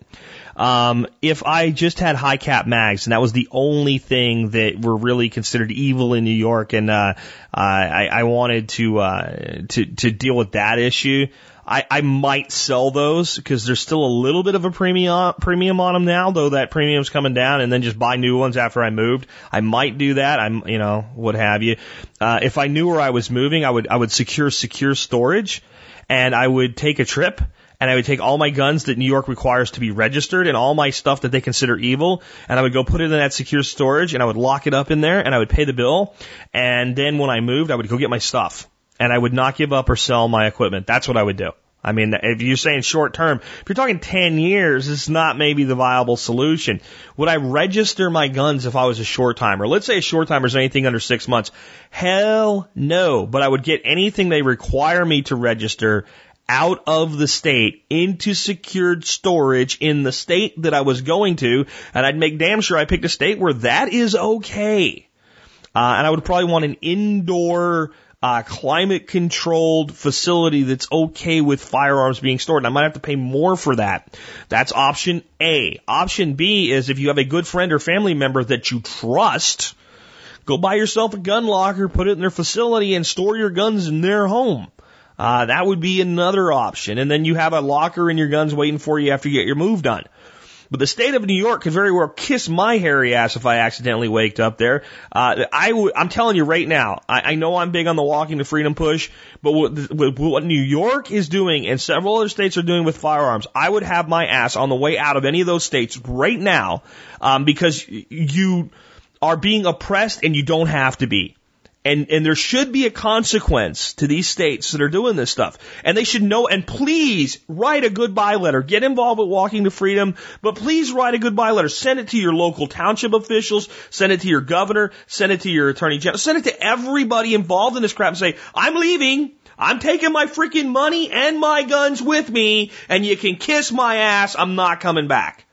And I'm telling you, there, there, there needs to be a line in the sand here and it, it's now the line in the sand has now been not crossed. They wiped the the line away. They said the line doesn't exist anymore. Screw it. Well, then that's fine. You can choke on it. I'm taking my property tax dollars. I'm taking my money. I'm taking my job. I'm taking my skills. I'm taking my family, and I'm out of here. And I, I know that some of you are going, I have family. I know, and I'm sorry. I'm sorry, but at some point, I just feel you've been infringed upon enough. And New York has turned law abiding citizens who have never violated the law, who've never even had a speeding ticket, into potential felons overnight because they don't respect the right of these individuals to protect themselves and to own arms that are protected by our Constitution. And New York doesn't deserve you New York doesn't deserve you. New York, you do not deserve the loyalty of the citizens you have freaking shit on. That's all it comes down to. Leave. Even if you have to go to Pennsylvania, which isn't great, get out of New York, get out of New Jersey, get out of Connecticut, get out of Maryland, get out of California, and get out of Illinois. Those states do not respect your rights. They do not respect your rights. They do not deserve you. They do not deserve your talent. They do not deserve your time and they damn sure do not deserve your money. That's what I would do. I would get my guns out ahead of time and I'd have them waiting for me when I got where I was going. If you can't, I don't even know. Because I, I, don't even care. Saying, do you know what New York's law is? I don't even care. It's so far past what's reasonable. I don't even care. But if you wanted to have one gun for home protection, I might keep that one, the least offensive to the New York law that's most capable of at least doing what I need done, there and register that one. I don't know if you have to register a shotgun or a rifle in New York now. Pro- I don't know. If you do, I might keep one or two of those. I get the rest of them out of the state. And once they're out of the state, it's not New York's business. It's not New York's business. It's not New York's business. They don't need to know. And again, I would be gone. Short term will become immediately hyper short term. I don't care if I had to live in a one bedroom apartment, pile my family into it. If the state has crapped on your right that much, they're not entitled to you anymore. They don't deserve you anymore, and they're not worthy of you anymore. That's what I think. Thanks for asking. Let's take another call. Hey, Jack, it's John in West Virginia. Again, I was wanting to ask you about, I'm needing to kind of fence in my yard to keep my dogs in. Uh, it's not really within my budget to buy a fence right now, but I was thinking about some hedges, something along them lines. Just, you know, maybe even some bamboo. Just, just see what you might think. All right, appreciate it, man. Well, hedging is an option. Um, it's just going to take time, and it's not going to be really a lot cheaper up front than than doing regular fencing, uh, so to speak. I mean, if you start looking at driving some T posts in the ground and throwing up some four foot, you know, uh, like horse fencing or something like that, eh, you know, you're it's not a lot of money really to put in a couple hundred feet of fence. Uh, and if you need a smaller area for your dogs, even than that, just to kind of keep them around when you're not directly looking, you're you're, you're talking, you know, four or five hundred bucks. You could fence in a few hundred square feet pretty easy. Um, so the the hedging is really more of a long term play with that has a lot of benefits and requires very little maintenance. A couple things that spring to mind that would do very good hedging uh, up in your area in West Virginia. Uh, one would be hazelnuts. If you plant hazelnuts now and put them about four feet apart, and then start as they start suckering, start retransplanting suckers and things like that and extending it. You can put in a pretty tight uh, hazel hazelnut uh, uh, hedge that'll produce a a pretty valuable crop for you. And once you get them up to about three feet and they tie in together, they'll do a pretty decent job keeping your dogs in. I would pair that uh, with Rosa rugosa, which are the old style English roses that get the great big hips that are so wonderful for so many things with big thorns on them. But that's going to take time. I have a solution for you though, uh, uh, John. And by the way, let me say, when I, when I clicked on your email and I clicked on the, the attached call, I was like, oh God, he's still there because I've been missing you, brother. I mean, you became a staple in the show. Please call back more often because I just love hearing you. Um, and, and you haven't been around for a long time, so I'm glad you're back. But Paul Wheaton did a video a while ago that I immediately thought of when I got this. And it was a lady that built a fence on her little ranch uh, that keeps in hogs and goats. And if it keeps hogs and goats in, unless your dogs can jump 42 inches, and some can, uh, there's dogs that they'll go over a, a 40 inch fence, and, and which is, I think most pallets are like 44 or 42 inches wide. Um, you he they were built out of pallets and it was basically one pallet long ways one pallet short ways one pallet long way one pallet short way and they were just nailed together and they'd been there for years and I'll put a link to the video so you can look at it but if you just start picking up pallets, you could probably get enough to build a fence with for free in almost no time at all. It can be competitive. My father is a pallet recycler. That's his business now. He's got Jack's pallets, you know, and I told him he should call it Pallet Jacks. But anyway, um, he goes around all different places. He's got relationships formed over a decade now where they put pallets aside for him. A lot of them need a little bit of work. Some of them are almost brand new, but there's dozens and dozens of places he has set up. So if there's a couple people operating, uh, he's even told me there's some kind of, you know, animosity between almost like fishing guides fight over clients, like who's going to have access to these pallets and new guys have a hard time getting in. So it's kind of its own little version of a cutthroat business over a business where you make a dollar a pallet profit. Um, but you can usually find some places where you can get some, you know, just ask. And uh, once you get enough of them, and even if it's got a broken board or two, well, you get three pallets and you end up with two by recycling some materials. It's exactly what my dad does. And a lot of them are oak and hardwood. And you take those and the stuff that you can't use for recycling, you've got a good fuel wood. And uh, you just keep kind of building that up. And I think that would be if you wanted a good, solid, long lasting fence for the least amount of money you could possibly spend, I think building it out of pallets would be awesome. And I'll include a link to Paul Wheaton's video today on just that for you. And John, thanks for calling. We've been missing you around here, brother. Uh, let's take another call. Jack, is silver and gold jewelry a viable alternative to silver or gold coins for um, savings in the fact that my wife does not like the idea of buying coins. They just sit there, but she likes jewelry. And I'm thinking I could do this. Yes, I do take a bigger hit because you also pay for all the craftsmanship. But I was wondering if it works. Also, I do understand the 14, 18, 16, 24 karat gold part, but I don't understand silver when it relates to jewelry, um, i.e. silver versus sterling silver. Could you help me out with that? Love your show. Thank you very much. See ya. This is Gene from Florida.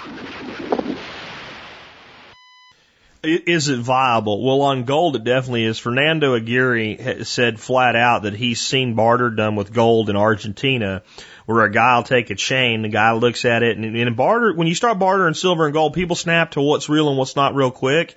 And basically, the the the, transaction was uh, smaller than the entire chain. So the guy wanted like five links of the chain.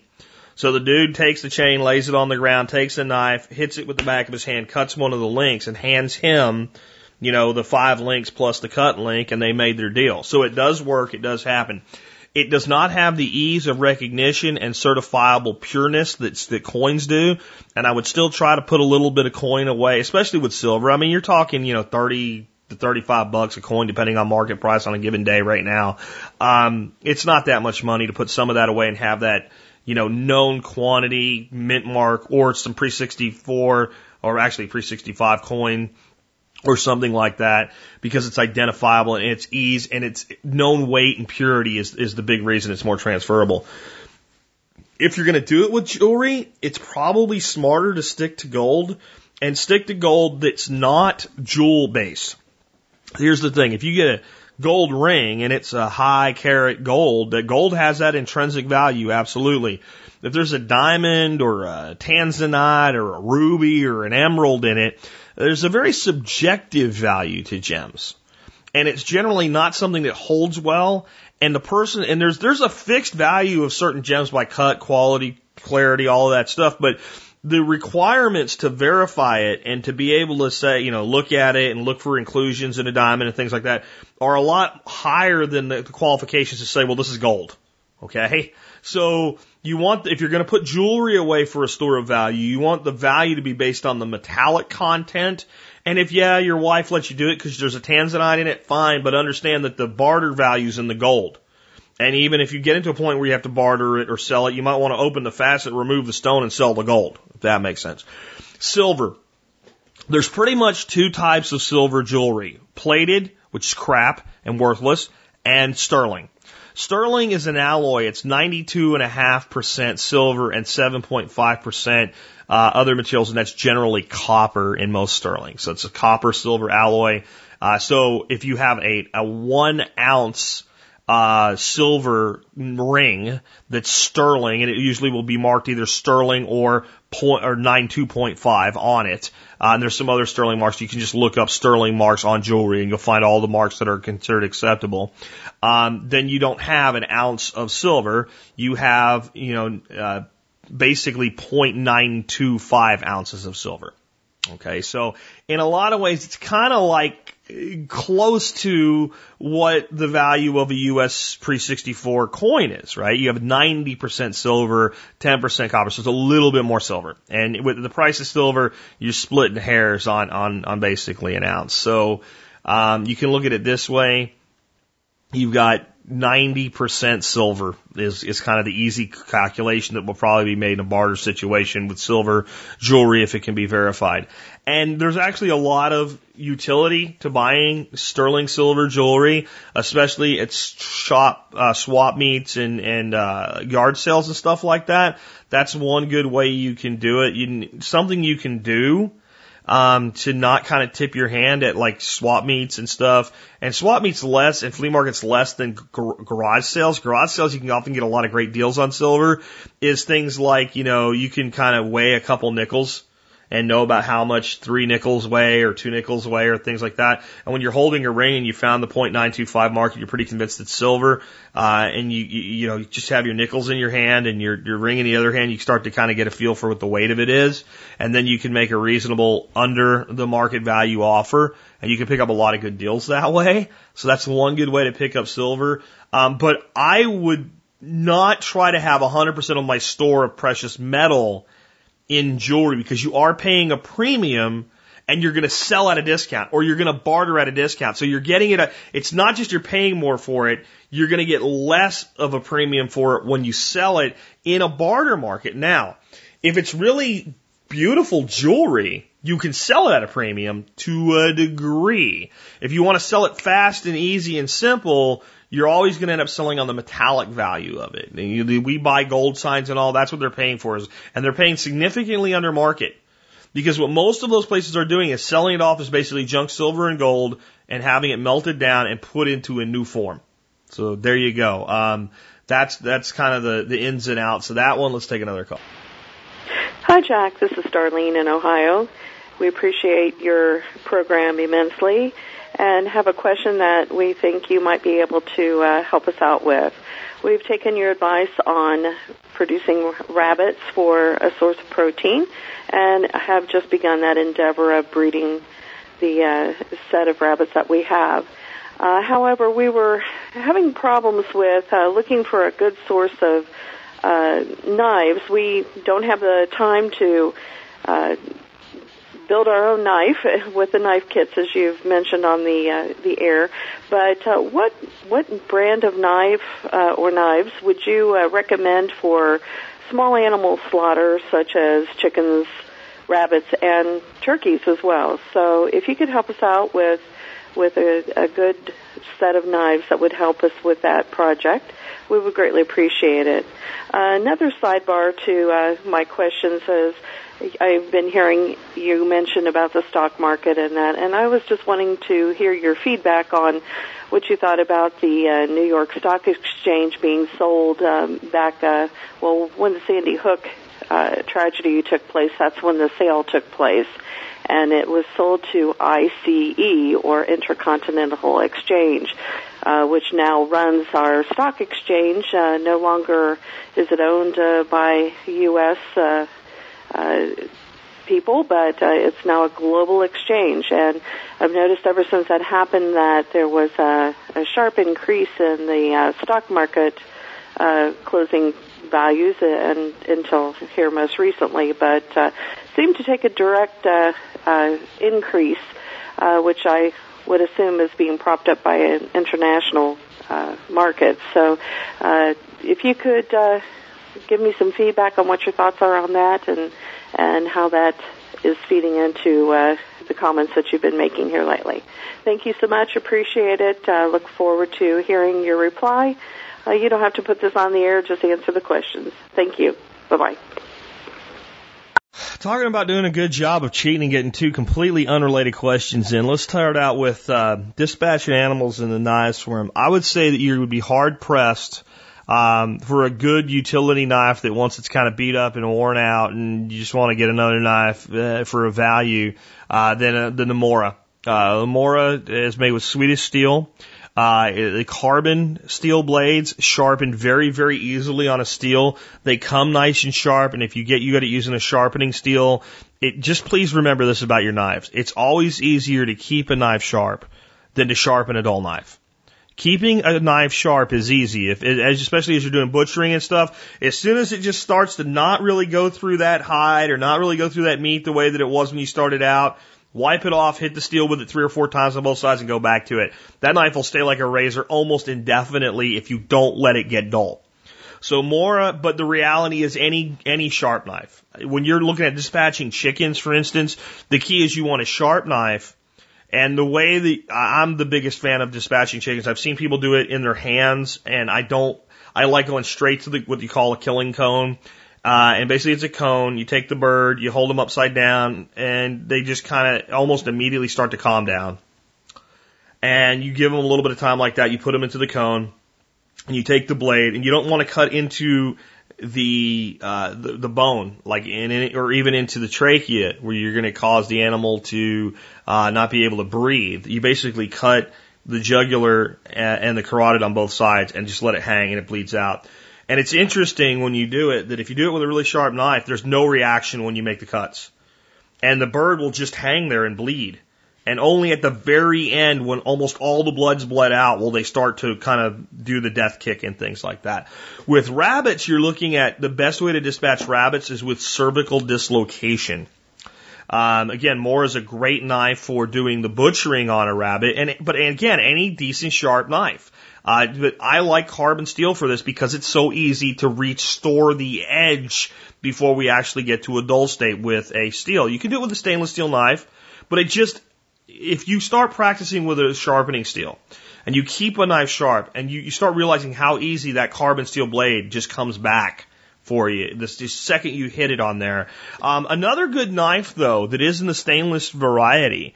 Uh, Cutco. I'm a I'm a big fan of Cutco knives. Patrick Rorman, who made my neck knife for me, and I'm about to buy another knife from him, and I love his laminated steel knives, but they're expensive. Doesn't like Cutco. Cutco's not a cheap knife, but boy, it's a it's it's really a good knife. I just uh, I just skinned out three skinned and butchered three hogs with a Cutco butcher knife and a Cutco chef's knife, and I had great results. So for larger animals, Cutco especially is probably a good like mid price knife, but any good sharp knife. But with rabbit cervical dislocation, there's a device I can't remember what it's called that's made for doing this with rabbits. You basically bolt it to a, a wall or a sturdy post or something like that. You put the rabbit in and you grab his legs and give him a yank and you dislocate the C2, 3, C, C2 and C3 vertebrae when you do that. And death is instantaneous. There's some kicking and writhing, but it's, it's done. The animal is out. Uh, there's no way for the brain now to communicate with the body and there's no pain for the animal. It's just pain free is, is, you know, let's call it what it is. It's a slaughter can be. Um, I am not a fan of, of doing uh, throat slitting with rabbits. There's a real risk of being bit or scratched, and it it doesn't work the way it does for poultry. I don't keep rabbits right now. Eventually, I'm going to. It's probably a next year project. This thing was main things we have going on.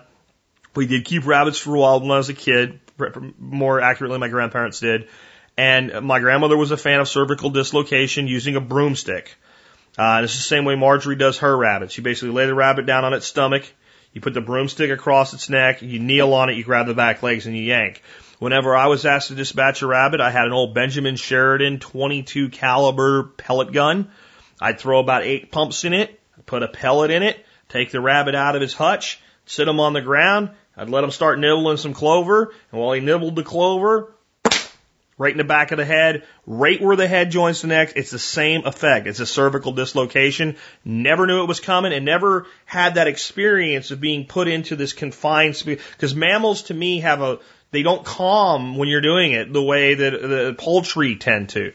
On larger poultry, turkey and geese specifically, I have found that I am uncomfortable with the amount of time it takes for them to expire from a neck cutting, from just slitting and bleeding out. I have found that both are better flat out decapitated, hatchet or machete. Uh, and that usually is a two person operation. Uh, and I would not hesitate to, again, deploy the pellet gun, cranial shot, and then immediately hang the animal and then go ahead and cut, allow bleed out. Uh, you get a better bleed out if you slit a throat while the animal is still alive. There's no doubt about that, but I don't think it's sufficient to warrant the time it takes for a larger animal like a goose or a turkey to expire. I'm just not comfortable with it after having seen it done. I've never done it. I will never do it, but I don't have any animosity towards you if you choose that. But again, my, my go-to knife for this type of thing is the Mora uh, carbon steel uh, knife. And uh, specifically the Mora uh, Swedish Classic number one. They come with a red handle. They're very identifiable to people that know them. Uh, and to give you an idea of the price on these things, fifteen ninety nine. So I, it's it's just really a great knife. Uh, at, at sixteen bucks, I mean, and I'll put a link to the, the knife on Amazon for you guys. Say, oh, great, you know what? And you'll notice there's no affiliate link there. Anyway, um, from earlier in the show, I didn't even think of that till now. But anyway, uh, so, so the Mora, I think, is a great knife for your needs. But when it comes to animal slaughter, think about the fact that there's not a one size fits all to this. Uh, that we shouldn't baby dispatch a rabbit and a chicken the same way. And I want to talk to people that maybe when you listen to this, this was hard to listen to and hard to think about doing. I understand that. Um, I'm looking at my chickens out my window right now and thinking some of you guys are not going to see August, and they're not. I've got I've got like six rooster Fayoumi, six Fayoumi roosters. They'll kill each other if I don't take some of them out uh, within a couple months here as they as they start to mature. And I'll have to select one who gets to stay, and the other the other five got to go. I mean, they just got to go. Uh, they're not going to last. And even the sixth one, I don't know if Fayoumis are going to be what I want to keep as kind of the, the alternative to my layers as, as a bird to propagate for meat. I just figured it was different and I would try it. So they might all go. Um, but I don't have a huge concern over doing it.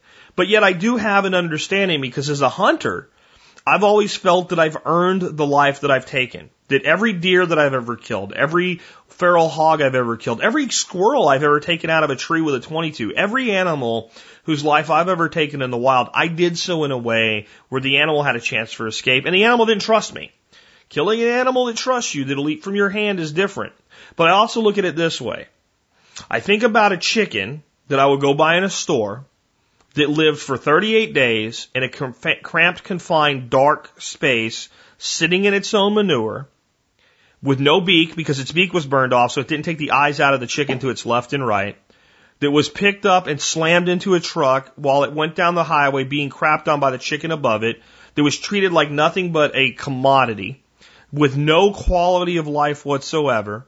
And I think, well, my chickens are going to get 60, 80, 90 days of really high quality life. My long term birds are going to get years of high quality life before they start let, stop laying and get culled out. And when I, when I take them out, I'm going to do everything I can to do it as humanely as possible. And then when I consume that animal, there'll be no waste because I'll know that I've personally been responsible for that life, so I'm responsible for what's on the other end of it. Not everybody can do it emotionally, but please understand that you may think it's not possible, but the longer we have these animals and the more I realize that some of them have this purpose, the more comfortable I am with the eventuality of doing it. Because This is something I haven't done for a while.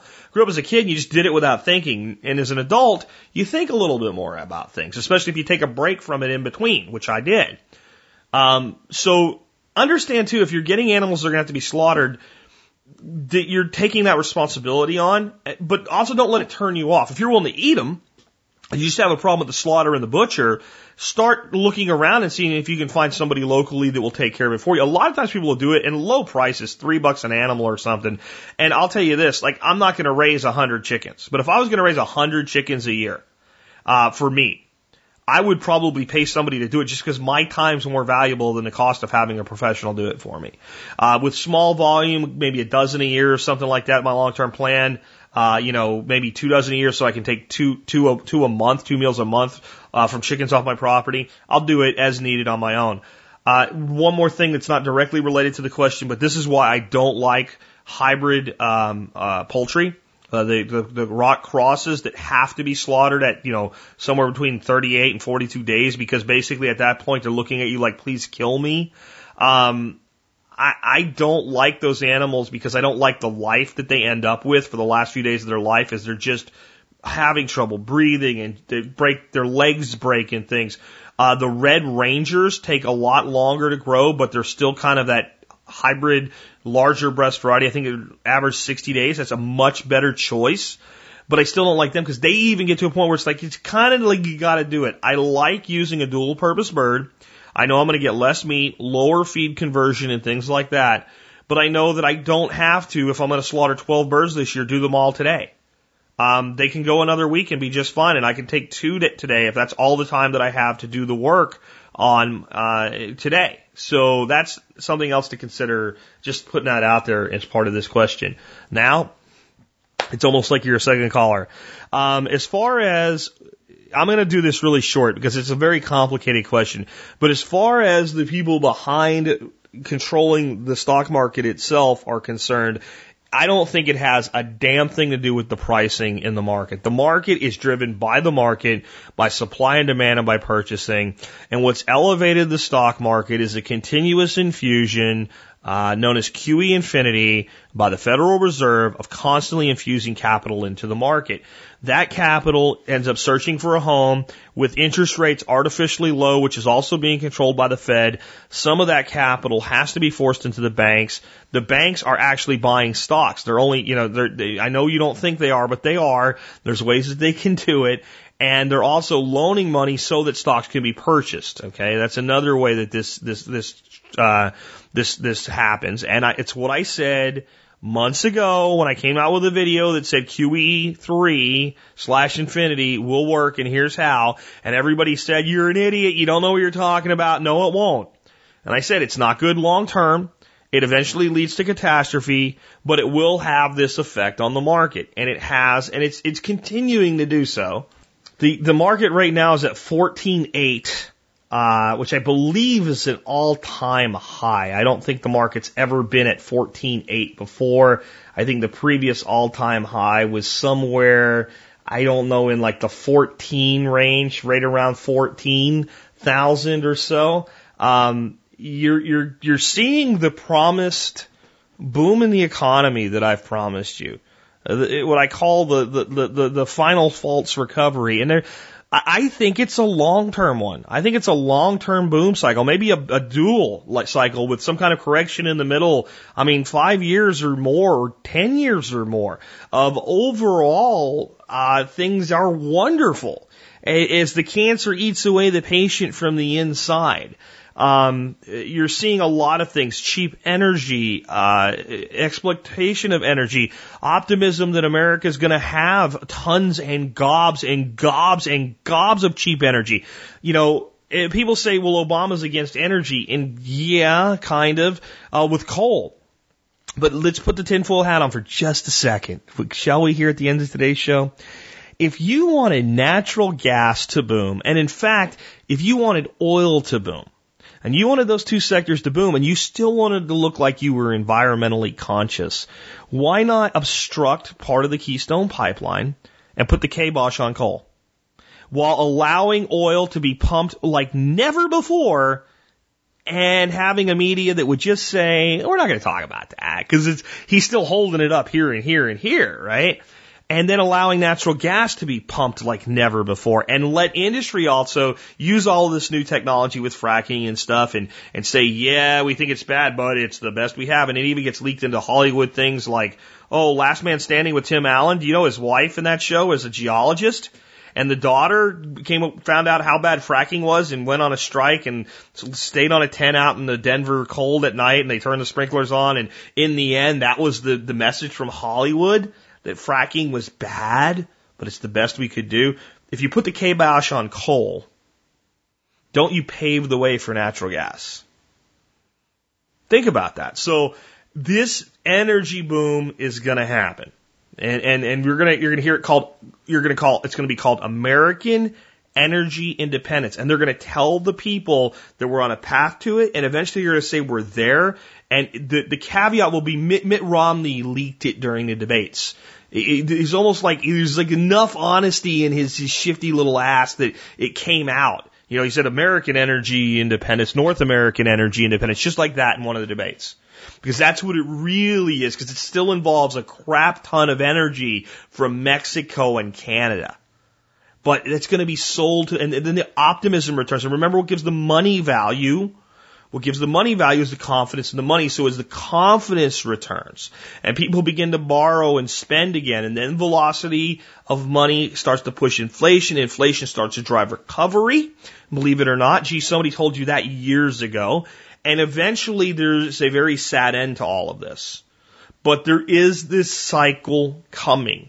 You can see it. You can feel it. Even housing sales are recovering. Oh, by the way, we sold our house in Arkansas. Took one month to sell our house in Arkansas, a mobile home, which we were told by multiple agents that we did not hire. you can't do that right now. It's hard to get financing on them. Yeah, we don't need you, but I could get you a, oh, no, goodbye, goodbye, go out. Um, took us one month to sell our house. And that's indicative of a recovering housing market. It's also indicative of our housing marketing strategy. We always make our house 5% better than everything else in the price point. That's, that's how you sell a house in any market. But the housing markets are recovering. Why? Because they haven't been building them.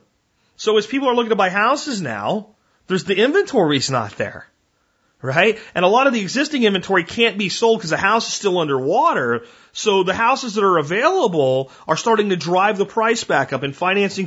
This is coming. And you, you can lose the, the real conspiracy theories of, well, the market's going up because there's a new entity behind controlling the market. That, that's not why the market's going up. The market's going up because there's huge liquidity being pushed into the market. And if you push lots of liquidity into the market, whether it should or shouldn't, the market will rise.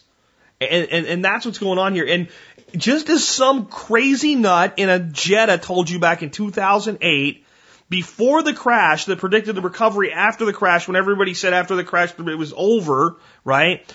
That when this whole dynamic got set up, companies would be reporting all time high profits. And many companies are doing just that today. And it, that, that cycle will continue.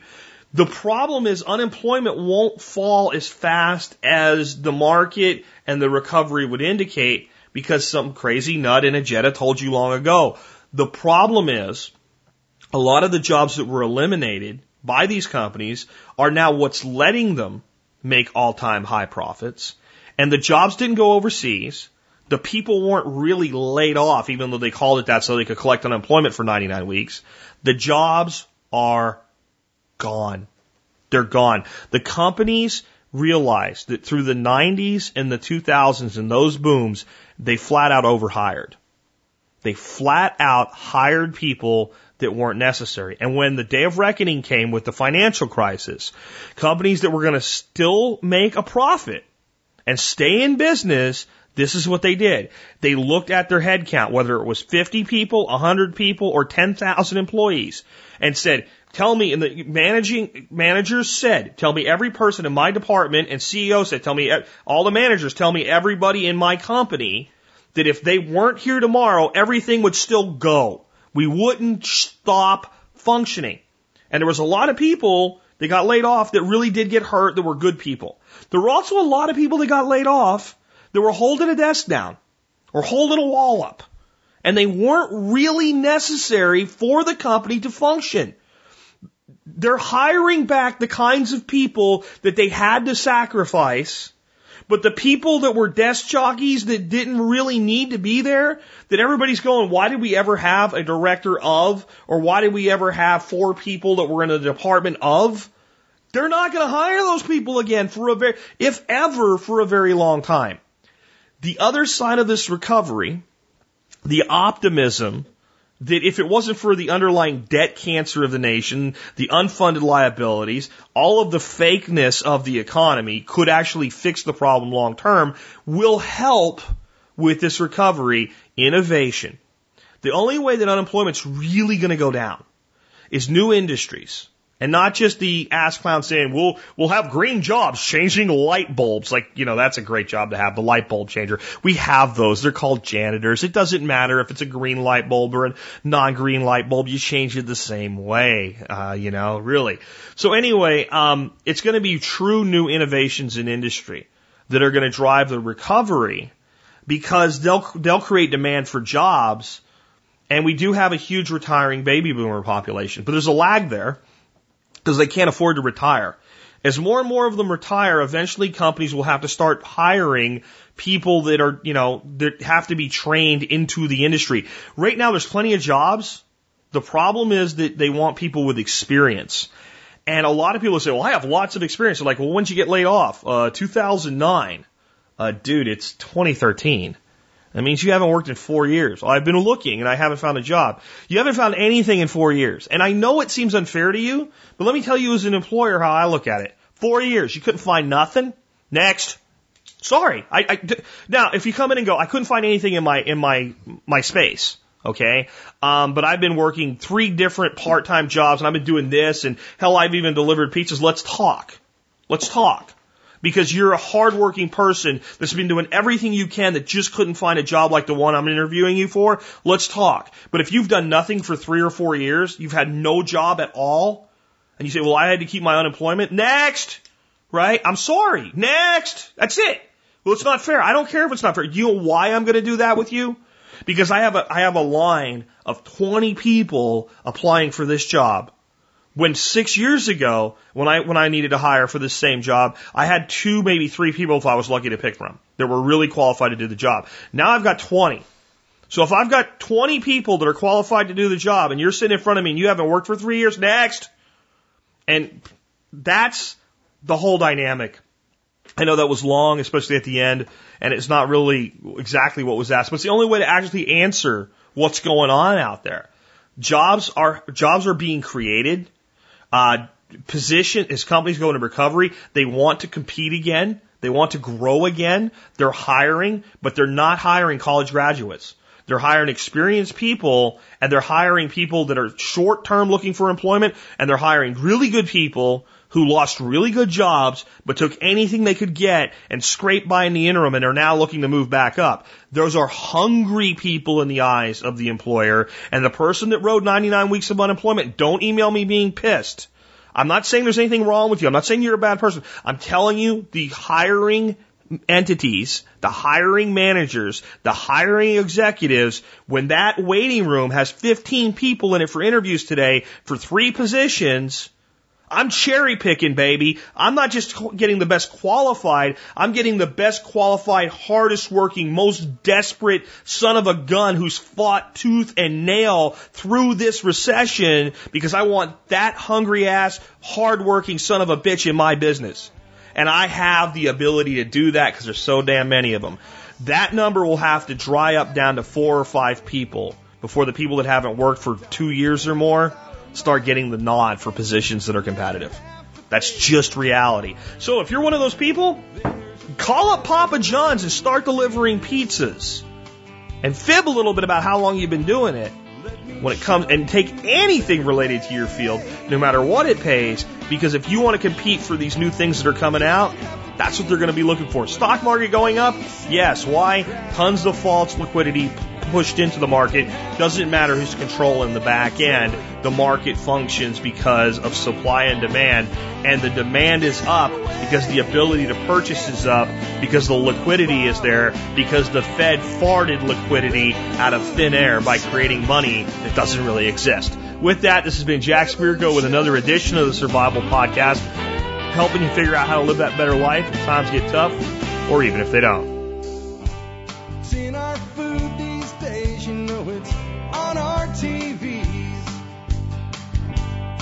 Sometimes we forget we are what we eat.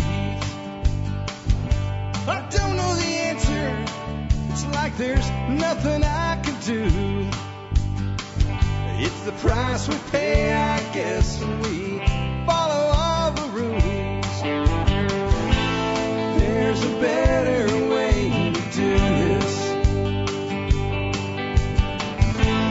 Let me show you a better way.